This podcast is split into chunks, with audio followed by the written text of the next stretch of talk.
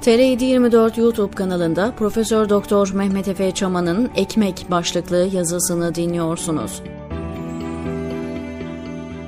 Anadolu kültüründe ekmek başkadır. Hayat ve varoluş kavgası ekmek kavgasıdır. Katık edilendir. Ekmek parası kazanmaktır. Yerde görünce öpüp başına konan, kaldırılıp temiz bir köşeye konandır. Çöpe atılamayandır. Kurutulup kuşlara, balıklara atılandır. Ekmek Kur'an çarpsındır. Ekmek gözüme dursundur. Toplum başkalarının ekmeğini elinden almayı tasvip etmez. Kimsenin ekmeğine kan doğranmasına müsamaha gösterilmez.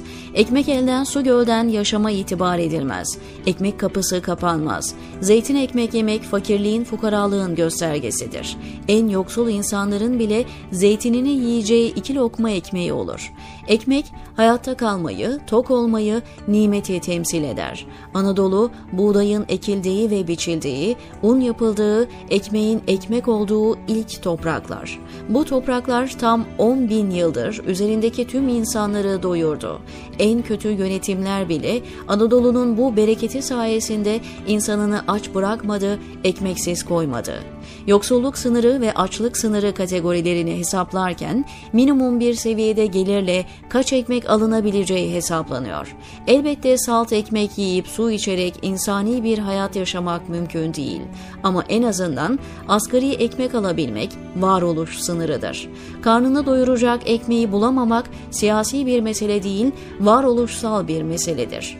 Uzun, upuzun ekmek kuyrukları var Anadolu'nun her yerinde.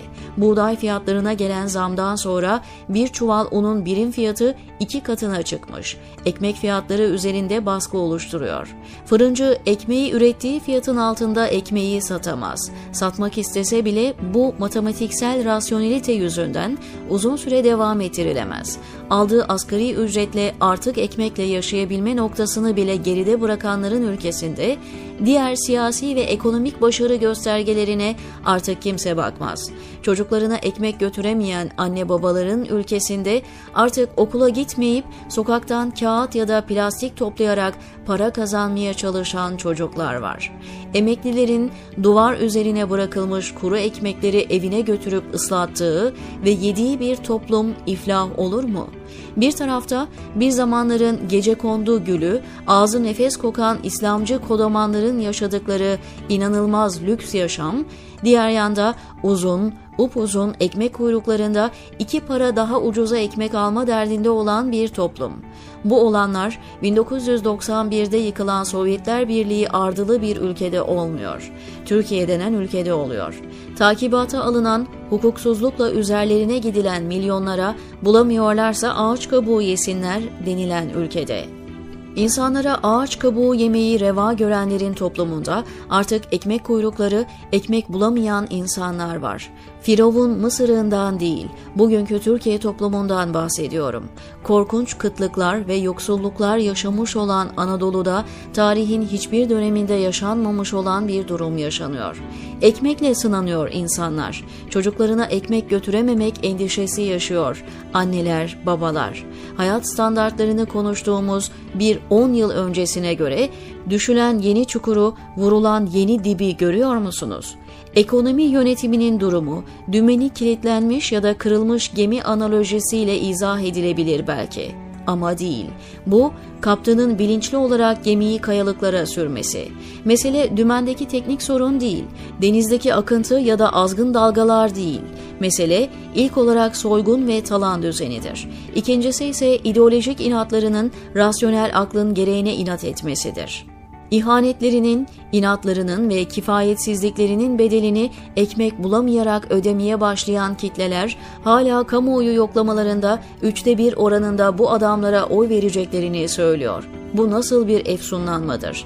Ne derin bir hipnozdur. Çocuklarının açlığı bile bu toplumu uyandırmaya yetmiyorsa eğer, bu yaşananların bir son değil, başlangıç olması bizi şaşırtmalı mı? Buğday ambarı Anadolu'yu önce el buğdayına mahkum edip sonra da işi ekmek kıtlığına vardıran İslamcılar ve güç paydaşları bana 1930'ların Almanya'sını anımsatıyor. İyi de yaşanmış bir dünya savaşı falan vardı da biz mi göremedik?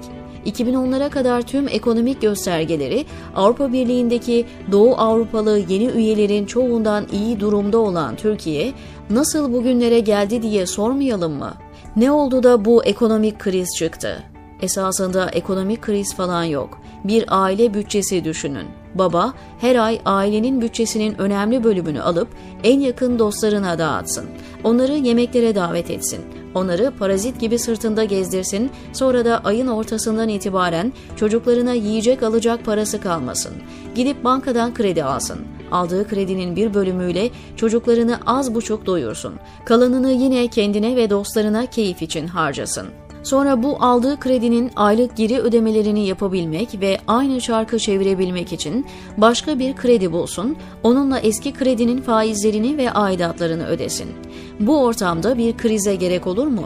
Burada olan tek kriz bu babadır. Bu analoji elbette çok basitleştirilmiş bir kurgu. Ama Türkiye'de bir bakıma bu kurgunun biraz daha karmaşık olanı oluyor. Tek farkı ekonomiyi ilgilendiren tüm kararların aynı mantıksızlık temelinde yapılması.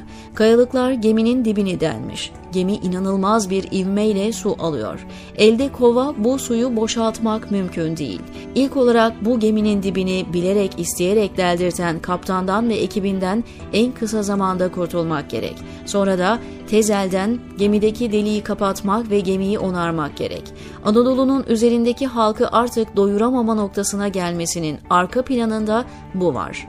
Bu memleketin insanını ekmeğe muhtaç edenleri bu halk iktidara getirdi. Bunu unutmayın. Bu halk hala kendisini ekmeğe muhtaç edenleri başta tutmaya devam ediyor. Üç kişiden biri bu adamlara halen destek veriyor. Yarın seçim olsa onlara oy vereceğini söylüyor. Dolayısıyla gemiyi kayalıklara süren ve bile isteye dibi delen kaptan hala gemideki yolcuların önemli bir bölümü tarafından destekleniyor. Yaşanan kaderde kaptan tek başına suçlanabilir mi? Tarihin en büyük ekonomik darboğazlarında bile en fazla insanları ekmeğe zeytine talim ettirmekle suçlanan iktidarlar gördük. Ama ekmek kuyrukları görmedik. İnsanların et alamadıkları zamanları oldu. Ama anneler babalar evine, çocuklarına iyi kötü her zaman ekmek götürebildiler. Sokaklarda uzun, upuzun ekmek kuyruklarını görünce aklıma bunlar geldi.